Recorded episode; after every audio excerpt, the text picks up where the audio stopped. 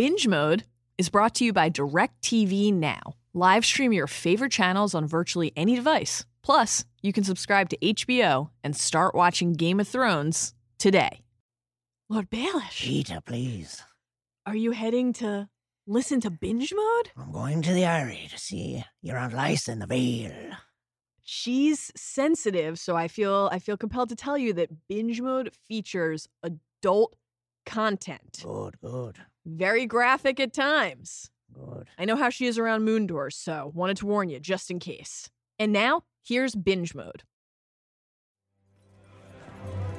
I wish I was the monster you think I am. I wish I had enough poison for the whole pack of you. I would gladly give my life to watch you all swallow it. Ser Meryn! Samarin, escort the prisoner back to his cell. I will not give my life for Joffrey's murder, and I know I'll get no justice here, so I will let the gods decide my fate. I demand a trial by combat.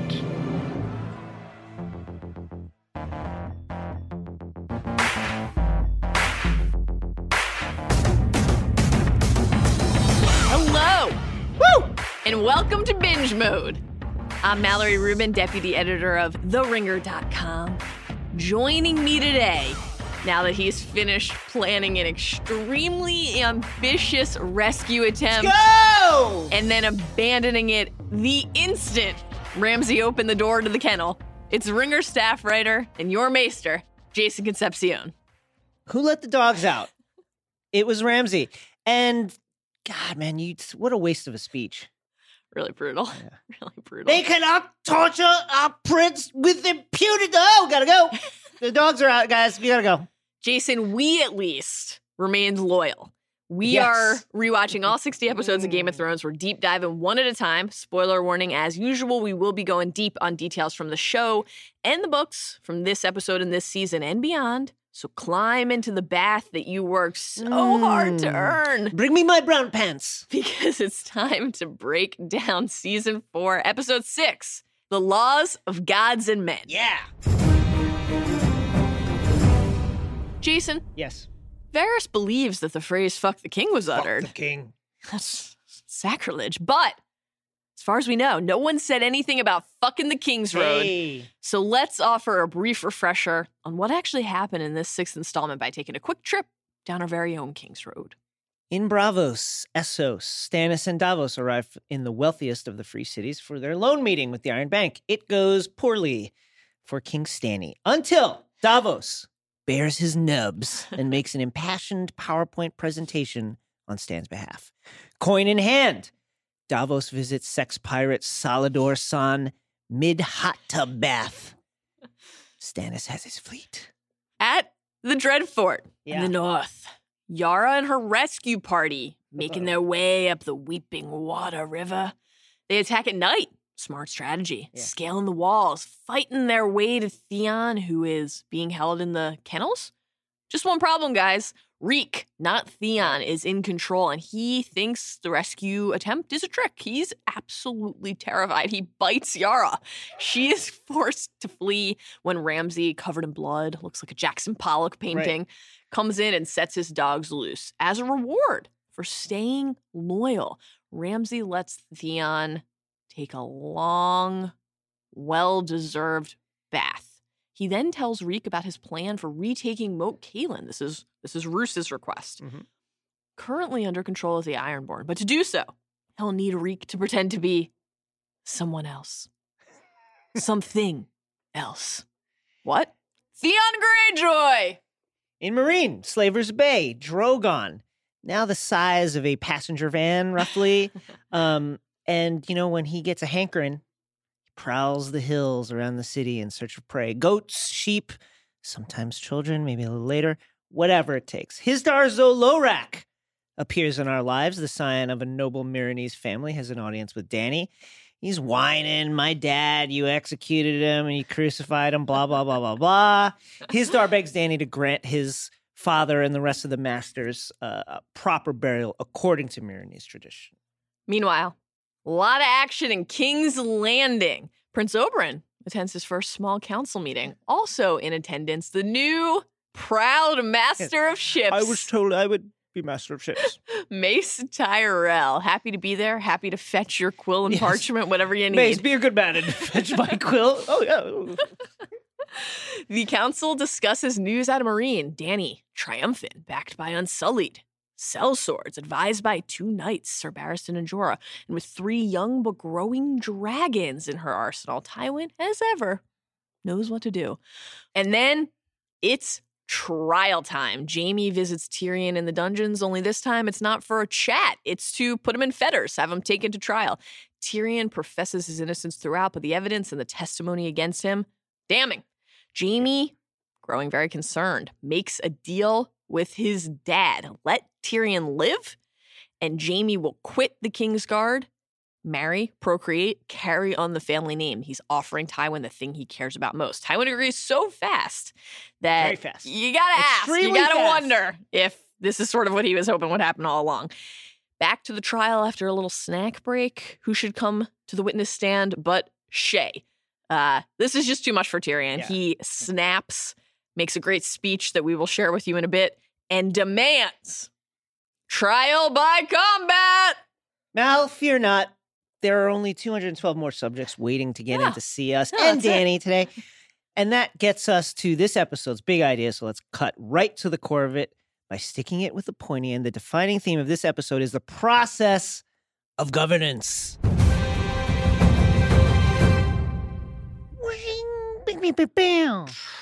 In the world of Game of Thrones, conquering, winning a battle, even winning a war, is often the easy part of the equation. Very easy to kill people. It's what comes after governing, ruling. That is supremely difficult. Governance requires serving the needs of disparate groups of people who are often in heated competition with each other. The King of Westeros, for instance, embodies a state that serves the needs of the Dornish libertines and the prudish Northerners and everyone in between. Dany has to attempt to reconcile the needs of freed slaves with their former masters' concerns. You can solve a few problems with the sword, but not all, guys. Governing requires a different set of talents and skills. One of the things that's cool about this episode is that we will get some grand Yes. examples of governance in action, you know, the trial specifically, but mm-hmm. we also we get some intimate glimpses of what it looks like to see power and rulers operating behind the scenes, really Yes. discussing how to operate, right? And we have this this lovely little small council meeting. Worth noting, Oberyn does not stand Nope. when Tywin enters. Everyone else, like little like Yeah. just like popping up, little jack in the box. He just is Yeah. chilling He's on his iPhone. little lounge chair, reading the paper. And he is not really interested in playing the governing game. This is never what this was about for him. Right. He has always clearly stated his agenda. The small council is just one more avenue to access and information to ultimately further his personal gain. You know who is there to play the governing game? Mace. This fucker, I have been informed that I am the master of ships. he could not be happier Yes. to basically be the ass in the room and be the butt of every joke. Just either doesn't know what's happening or doesn't care because he's so happy to be in powerful company.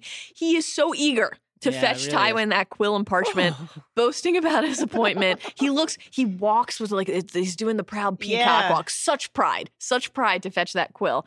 And you know, it's a joke, it's comedy, but it's also kind of interesting because Tywin actually does Wow. know, Yeah. right, that part of being able to govern effectively stems from keeping dolts like like Mace happy. That's a big deal. Be a good man and fetch my quill and paper. Oh, yes. Yes, Lord Hand. I didn't know that the small council had interns. I know. And, you know, another variable to consider when governing is what happens when the folks you kicked to the curb Yeah. align with the enemy. So part Varys gives a report. He's sharing intel. And part of this report on Dany notes that one, Jorah, no longer an informant, now fully loyal to her, and two, Barristan Selmy in her employ. What's the observation from the room? Oh, appears that he took his dismissal from the Kingsguard a bit harder Yeah. than anticipated. Cersei's hand waving this, right? He's old. He couldn't pretend to protect anyone, blah, blah, blah. And Tywin reasonably notes Joffrey didn't die on his watch. Right. Dismissing him was as insulting as Yes. it was stupid. This is Shots. fun. This Yeah. is fun because they're governing with their loved ones and family members here. And sometimes you have to be able to call someone out and say, You're an idiot. You Right. made the wrong call here. I'm sure the Come on, Underwoods, the Under. Loved that. Real Jonad move Right, here, yeah. you know? But what to do, right? What to do to keep your rule stable?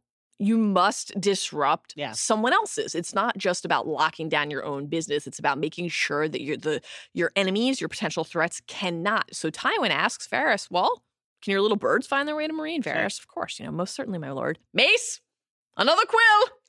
Uh, that sets up, of course, uh, the outing of Ser Jorah as a spy that happens in the next episode.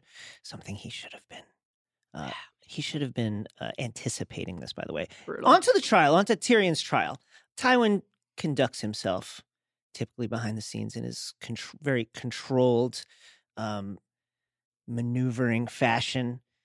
He's he's able to um, shift between, you know, the private power player and then the more regal person who's going to rule over this in the king's stead. Tommen stands and recuses himself, uh, announcing to the judges, if found guilty, may the gods punish the accused. Haunting. Very haunting because, first of all, he's he's Tommen. Does Tommen understand what is going on here? Just you know, he's been king for like three days. He was never groomed for this. He is a pawn, Right. and very clearly a pawn. Um, this will become a theme of the following of the seasons that are coming up. And he uh has to be, yeah, he, we know that he loves Tyrion. Yeah, and he's got to stare him down. He's got to look at him and basically set him on a path that will lead certainly to his execution. Very tough.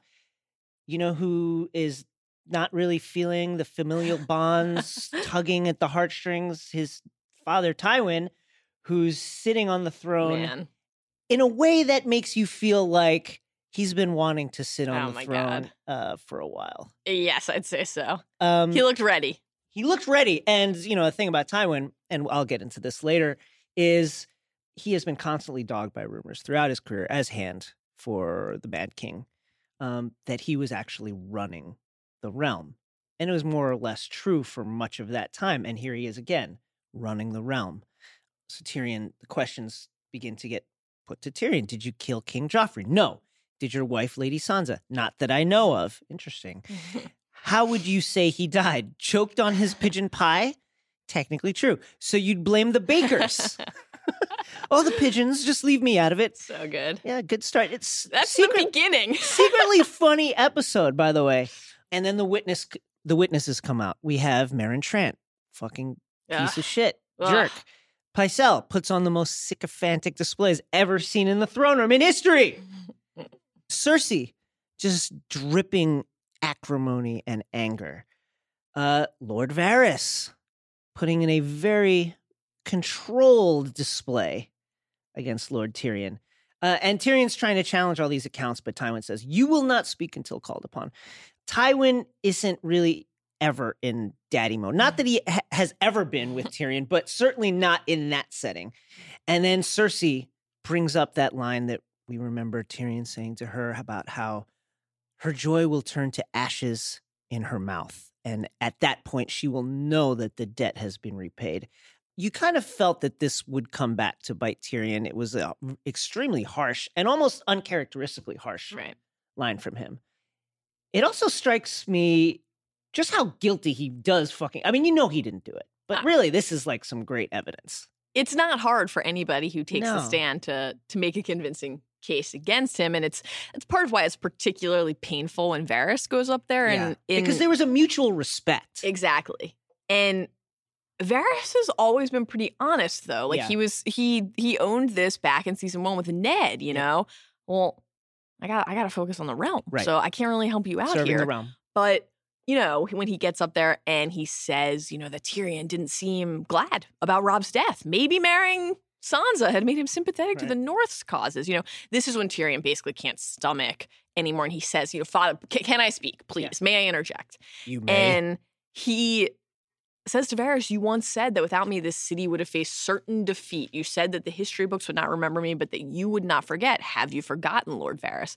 And Varys' response is, Sadly, my lord, I never mm. forget a thing. You know, he can't let his affection for Tyrion trump his his duty in this moment the duty that he thinks he he has and that's part of governing too right it's protecting your own standing and your own interests even if that comes at the expense of people you might truly care about so and it's it's interesting because like let's remember right there is no judicial branch Right. here the, the king. same people who rule and who share your dinner table, Yep. your family dinner table, are also deciding your fate. This can get extremely messy, but it can also create loopholes for potential exploitation because of the, the connections that these people share. And we see this during the lunch break when Jaime goes to visit Tywin and he, he just says right away, like, Yeah. this isn't a trial, it's a farce. Cersei has manipulated everything, everything, and you know it. Tywin, I know nothing of the sort. The only thing more offensive to Tywin than the idea of his rule and his oversight of something being corrupted is the idea that someone other than him Right. might be doing the corrupting, right. right? The idea that Cersei could be interfering and Right. controlling the situation. Ugh. Well, Tywin, I think, also is not is not looking particularly h- too hard at this. You know, Right. this is this is all quite helpful to him, and uh, better to just kind of get this ep- this messy episode out of the way, like as soon as we can. And during the course of that conversation, when Jaime uh, offers to resign from the Kingsguard, um, as we said at the at the top of the King's Road, man, Tywin agrees to that quickly, with a speed Oh, quick That- one. that quick one that makes you feel as if um, he had thought that this could happen. He had thought that this this possibility that this offer might come up, and he was ready to accept. it. Well, and and that's to to get back to what you said just a second ago about how many different outcomes here could potentially Right. actually benefit Tywin, right? Well, Jaime sees that too, Yeah. and so that's what he appeals to. What does Tywin actually care about legacy? What happens to your dynasty when Tyrion dies, right? I'm a Kingsguard. I'm forbidden by oath to carry on the family line. I'm well aware of your oath. Blah, blah, blah, blah. Okay, so Tywin isn't going through the motions of this trial strictly for the pursuit of oh, justice. Oh, yes, It of course he doesn't care, right? Why is he doing this? It- governing, Yeah. in this case, the process of governing, the very public process Yeah. of governing at a trial in front of the lords and ladies of the realm, where everybody can see and nothing that happens is behind Yeah. closed doors, allows him to further his personal goal of trying to protect the family legacy, in this case through Jaime, Yep. In a public theater. It's actually incredibly savvy. Jaime knows that solidifying this agreement requires one more participant.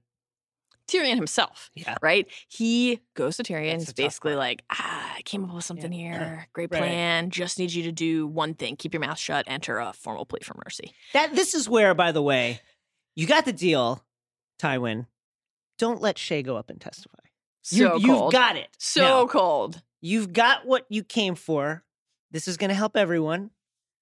Tyrion goes away. You've got your legacy. Cersei will be pissed for the rest of her life, but you know we can control that. Maybe.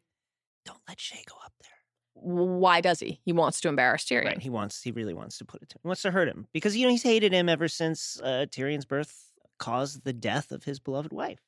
Shae, cold, cruel, calculating, just daggers into the heart here. She not only claims that Tyrion had a role in helping Sansa, she completely implicates. Yeah. you know, she's just like, yeah, this was Sansa. You know, wanted to kill Joffrey for what he did to her family, and Tyrion, Tyrion helped.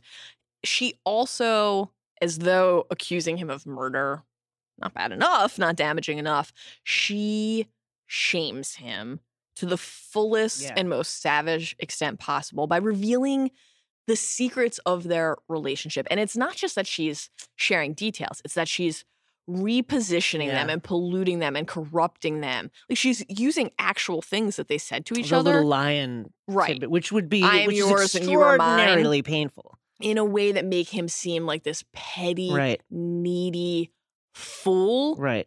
instead of those words being being shared in a way that was honest to what they Right. were, which is genuine emotion shared Right. between two people who were falling in love with each other.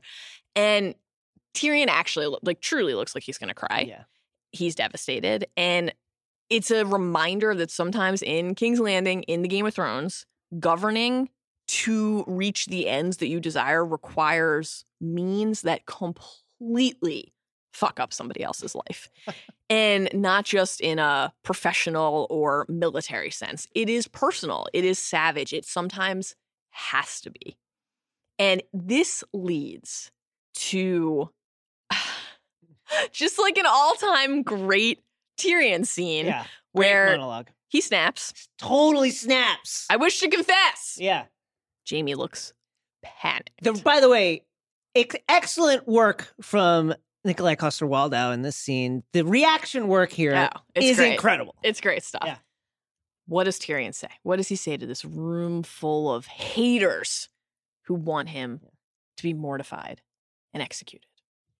Well, basically, Tywin says, Tyrion, do you wish to confess? Yes, father, I'm guilty. Guilty! Is that what you want to hear? You admit you poisoned the king? No! Of that, I am innocent. I'm guilty of far more monstrous crime. I'm guilty of being a dwarf. You are not on trial for being a dwarf. Oh, yes, I am. I've been on trial for that my entire life. That is so true. Yeah. I mean, it's uh, it's rare to it's rare, like as a human being living in the world, to kind of like say the thing that you've always thought your entire life. And here, that is what Tyrion is doing right now. He's saying, "Listen, uh, I I pretend that none of this bothers me, and I'm very good at it. You know, I put up this uh, this uh, psychological armor around myself. I've inured myself to the to the jibes and the jokes, et cetera, et cetera. But I, I'm aware. I'm fully aware of how everyone in the realm, including my family, sees me, and I'm also fully aware that it has nothing to do with who I am as a person, and that it hurts him, and he's admitting it for the first time here in front of the entire realm and his father and his brother and his sister. It's heartbreaking. Yeah. It's heartbreaking. And of course, Tywin has no patience for it. No. Not a single shred of emotional maturity or Yeah. honesty to give to his own son in this moment. And he just, he's like, let's get down to business here. Right. Let's focus. Let's move it on. Let's move, keep Have this moving. you nothing? I've got a, I've got Shae coming to my Yeah. chambers a little bit. Mallory and Jason are going to have to recite these lines, and Zach's going to tell them that they're running over time. Can we get back to it? Have you nothing to say in your defense? And this, this is the hammer Yeah, from. Tyrion. Nothing but this. I did not do it. I did not kill Joffrey, but I wish that I had. Watching your vicious bastard die gave me more relief than a thousand lying whores. I wish I was the monster you think I am. That is a chilling Chilling. line, especially because you know in that moment he means it. Yeah. Well, if everybody's going to think this Right. about me, I might as well be what's this guy. what? Yeah. What's what's the benefit exactly of trying to be a a good person, a decent, somewhat decent, intelligent person? If everyone's just going to consider me a monster all the time, I might as well do it. Right. I might as well be that guy. Exactly. I wish I had enough poison for the whole pack of you. I would gladly give my life to watch you all swallow it. This is not going over well with the room. You Yeah. know, escort the prisoner back to his cell. And then, here we go. I will not give my life for Joffrey's murder, and I know I'll get no justice here. So I will let the gods decide my fate, just as Tommen said at the beginning that Yep. they would, right? I demand a trial by combat. Dun dun dun dun. That was my Law and Order sound effect. It was beautiful. Thank Where have you. we heard this before? We we heard this back in season one with Tyrion himself demanding trial by combat in the Eyrie, and it worked out well for him then. It's incredible. The reaction shots. Margaery and Loras, they look shocked. Shae looks stunned. Oberyn. Oberyn Yeah. leaning forward with great Yeah, interest. like, "Hmm." "Hmm, this might be my moment. Yeah. He knows. Jaime looks Yeah. Jaime looks ill. He looks ill. That's heartbreaking. Cersei just sort of looks like, you know, she's she's contemplating what's happening. Tywin looks furious because Yeah. Tywin does not like the control being wrested Right. away from him. Another person who does not like losing control, Dany. And this episode is the beginning of Dany's of, of of us seeing Dany's I will rule. I will rule. I will rule. I will do what queens do. Part of ruling is making yourself accountable to your subjects. This is something that escapes escape Joffrey, escapes many of the characters that we see in Game of Thrones. Drogon goes out and eats a goat. That goat is part of the livelihood of a farmer who is one of Dany's subjects. He requests a uh, audience with her, brings up the burned bones, and she repays him far above market rates. Ridiculous. Come on. wow. Dany, you, you need a master of coin here. This is Right. absurd. I mean, a little bit higher is fine, but you don't need to get. Let's not get crazy, or else there's going to be people burning their goats like like out of the out of the hills. Anyway, a it's a great way to uh to get the respect of your people. She's going to have a bigger challenge ahead of her because who comes to see her but Hizdar zo Loraq. Hate this guy. Who likes who likes this guy? By the way, Hate this guy. Not great in the books. Also sucks in the show. Hizdar Loraq is um, the son of a wealthy family of former masters. His dad recently crucified. That's a tough one. it's a tough ask, but here, but this scene, uh, the the utility of this scene is it, it gives you an idea of this vast philosophical chasm that Dany needs to try and bridge in order to try and rule this Right. city um, as anything less than a total, you know, violent despotism. The masters obviously want to somehow preserve something of their culture. Obviously, they realize that slaveholding out in the open for for now is out of the picture. Um, then there's the millions of freedmen who worship Dany as their as her their mother essentially. Uh, these two groups of people could not have more different points of view. And Hizdar is here to try and bridge that a little bit. He's, you know, uh, he mentioned his, his father and how his father actually, actually, my dad was not that bad of a slaveholder. He was against the crucifixion of the children, Your Grace. Right. Uh, yeah, give me a fucking break. And he, uh, and so when the subject of his father comes up, she, Dany says, "I should be honored to meet him." And he says, "You, you have your grace. You crucified him, but um bump. I pray you never live to see a member of your family treated so cruelly." Well, listen, let's not. uh We don't want to get in that kind of pissing contest with Dany right now. But you know, this is this is you've got to hear the hard truths from the people you are trying to govern, even when you know they formerly owned people and sold them as property and probably did all types of things. Hizdar zo Loraq sucks, but he gives Dany a good lesson here. You can't paint with a broad brush. Right. Yes, my father crucified children, and he wasn't that into it, to be fair. so you know, it's it's important to realize that there are different perspectives, even amongst the people who you disagree with. Is it justice to answer one crime with another? He asks, and she's not hearing it. I am sorry you no longer have a father, but my treatment of the masters was no crime. You'd be wise to remember that. And he then makes another appeal, and it's one that any ruler also has to heed in order to govern Right. effectively and for a long time. And it is respect our traditions. Let us have dignity at least. Right. She does consent after this exchange to letting him bury his father. Why? Well, this is the same lesson that Daario tried to teach her earlier in the season when he's bringing her the the wild, the first of many wildflower moments for Daario this Right. season. And Good swimmer, strong swimmer, by the way, Daario Naharis. great breaststroke. Yeah, he's looking, man, he's a fit guy also. And Daario said to her, You have to know a place in order to rule it, right? Otherwise, Right. you're not a ruler. What Right. are you? You're an invader. And that is the calculus that Dany continues to struggle with. And this exchange with Hizdar is a reminder of that. But it's worth saying and letting the record show that this is what Dany Yeah. said she wanted to wanted. do this. Let me rule. Yeah. I will rule. I will rule. daunting because after she finishes with the goat farmer and with Hizdar, you know, she asks she asks Missandei for just a little check. Right. H- how many are left? You know, got my feet in the book. There's this description of like her, her feet are in pain, Right, right? The yeah. slippers. She's like her butt hurts. Right, they have to get her a pillow for the for the throne. It's not comfortable. Yeah. Ruling's not a comfortable business, and you know, not too many. Just 212.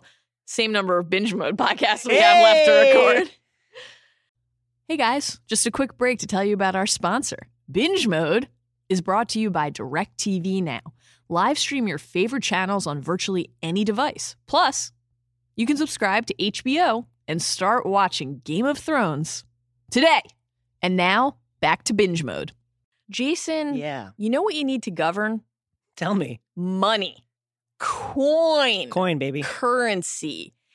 That trial, those goat burnings, quite a story. But some people prefer the hmm. stories that numbers tell. Some people do prefer that. Yeah. the. Iron Bank. Yeah. It's been a whisper, an institution sort of lingering in the shadows through the show's first three plus seasons. And now, here, finally, we have entered the halls of the bank itself. We have sailed to Braavos.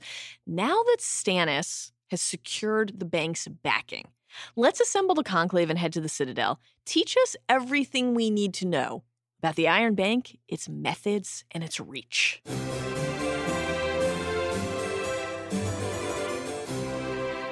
The Iron Bank. Bankers, am I right? The 1%. Fuck those guys. On the surface, it seems perhaps a little strange that banking would exist in the world of Game of Thrones, but not so.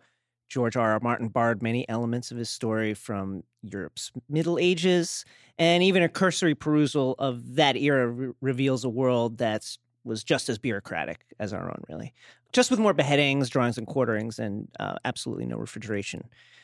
In 1344, in real life, King Edward III of England bankrupted the Bardi Bank of Florence when he defaulted on loans he took out for his various wars. The Iron Bank would never let this happen. Mm-mm. How did the Iron Bank come to be? Well, they are the wealthiest and most powerful bank in the known world. Most, uh, all of the free cities have their own banks. We don't exactly know who they are. Uh, one of them we do know is called the Rogare Bank of Lys. They were once closely allied with the Targaryen regime during the time of the Dance of Dragons, um, and they were at at that time just as powerful as the Iron Bank. They are assumed to still exist, though we don't really know what they're up to. The Iron Bank began as a humble vault, just like a hole in the ground. Braavos is a city populated by slaves who escaped from the Valyrian freehold and their descendants. We'll get into that later.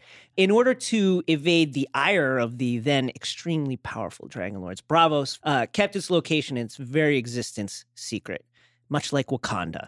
In those early years, its merchants used an abandoned iron mine as a place to safeguard valuables against pirates and thieves and stuff. Um, as the city grew, so did this hoard of treasure gold, silver plate, jewels, whatever, art. Not to be content to just let this pile of currency lay needlessly fallow.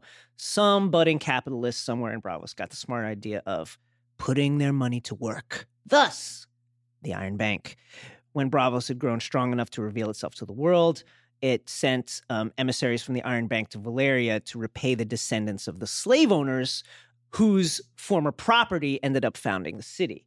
The Iron Bank's MO is really very simple. It's just like any bank anywhere. You can place your money with them for safekeeping, they take a percentage, uh, lend out the money, and recoup the profits. A lot of their lending is to kings, archons, princes, people for war. They need money for war, need easy coin in order to pay the troops, to feed them, to buy swords and stuff. After the parties who they have supported win, you hope, uh, the borrower then pays back what he owes plus interest. Extremely broad voice. What if they don't? Ah, what if they don't? Great question. If that should happen, like say Stannis borrows a bunch of money and then is like, uh, actually, fuck the Iron Bank, they would then fund his enemies. His enemies would agree to buy essentially a portion of Stannis's debts. And when they win, the Iron Bank hopes, they would then be responsible for the money they were owed plus some portion of Stannis's original debt. If that and other methods of undermining the, the debtor are unsuccessful, well, good news. Braavos is home to the most fearsome guild of assassins in the world, the Faceless Men. Mm. Could they be doing work for the Iron Bank? Um, so the Iron Bank of Braavos, their slogan, by the way, the Iron Bank always gets its due. Don't fuck with them. I should also mention that in the uh, when the Dance of Dragons civil war popped off, the royal treasury was divided into portions, and one was sent to Old Town, one was sent to Casterly Rock and the Reach, and one was sent to Braavos for safekeeping at the Iron Bank. Maester, Yeah. that was great, but Mm. we mustn't disappoint Father. No, no, no, no, no. So let's head to the Sept to bathe in the light of the seven. Let's share seven of our favorite insights and observations from this episode. Lightning round style, as always. You go first. What's number one? Tywin, when he hears the tidings from Meereen, he says, Dragons haven't won a war in 300 years. Armies win them all the time.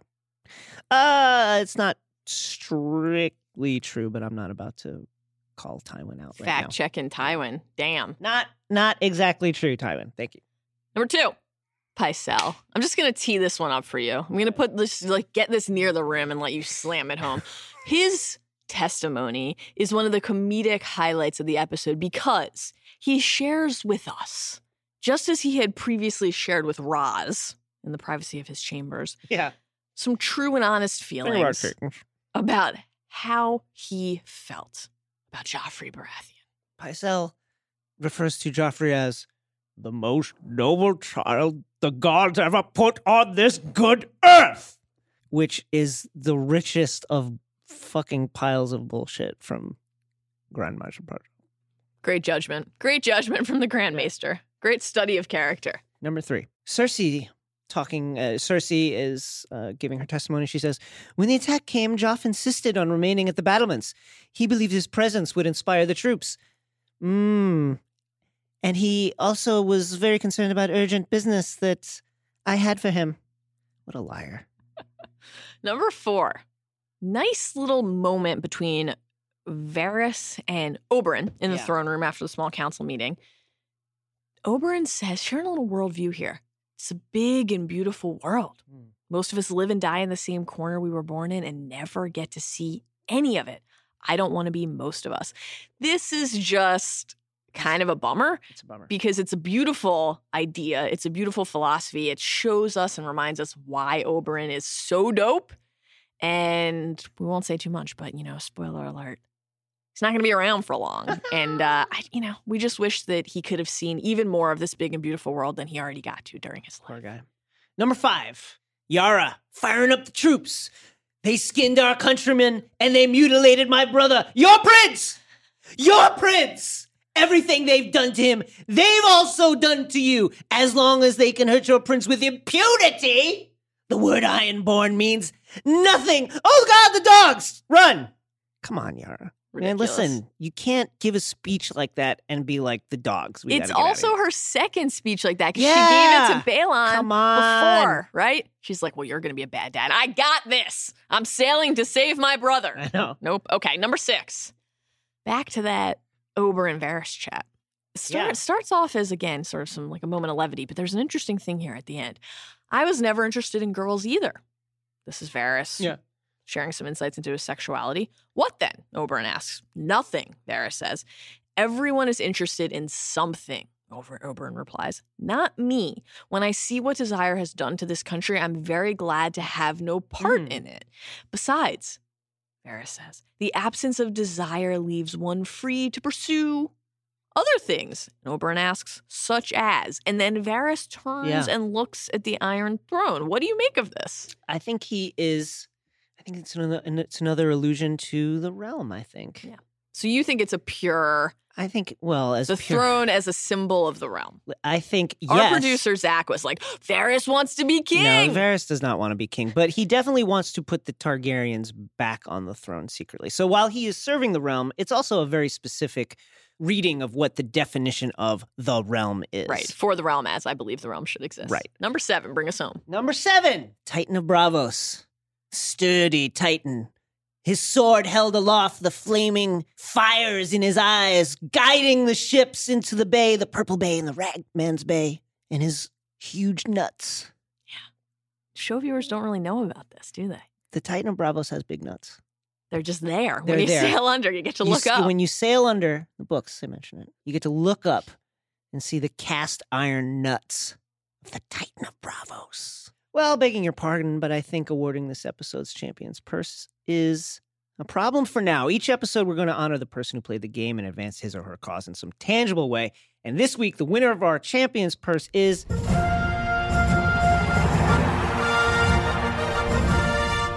Davos yes. On King Stannis' behalf. Man, this guy puts in work right here.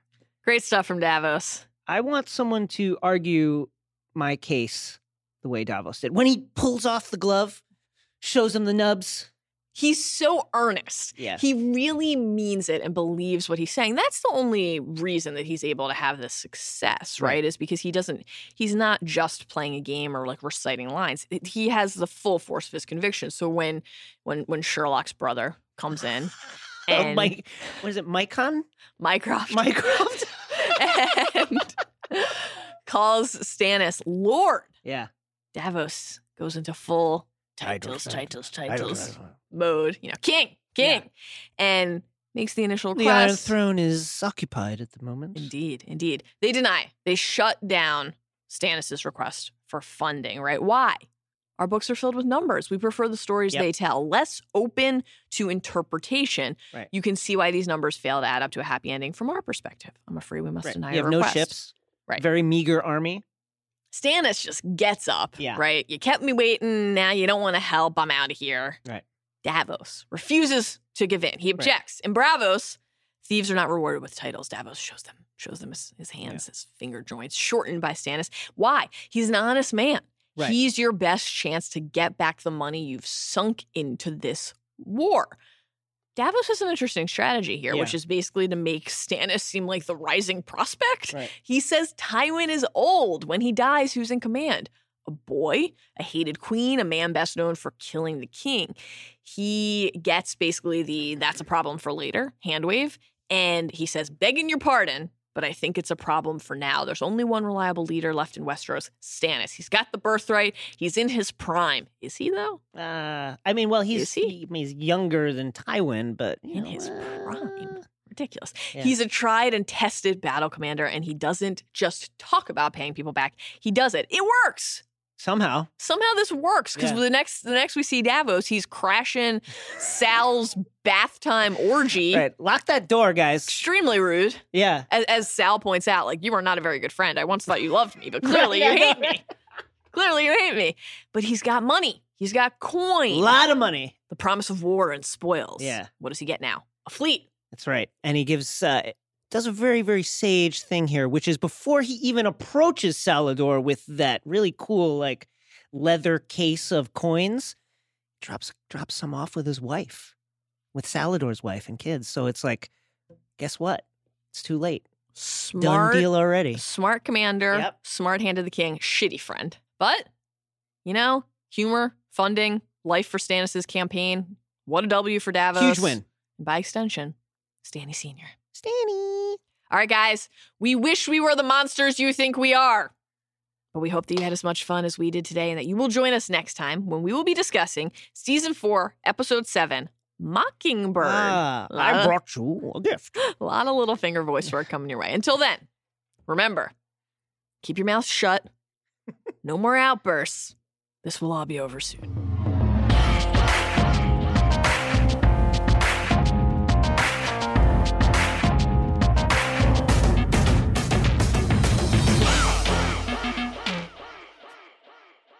Among the drugs missing from my storeroom were essence of nightshade and Cialis, Viagra. Two pinches of Cialis could cause a feeling of strength through my body.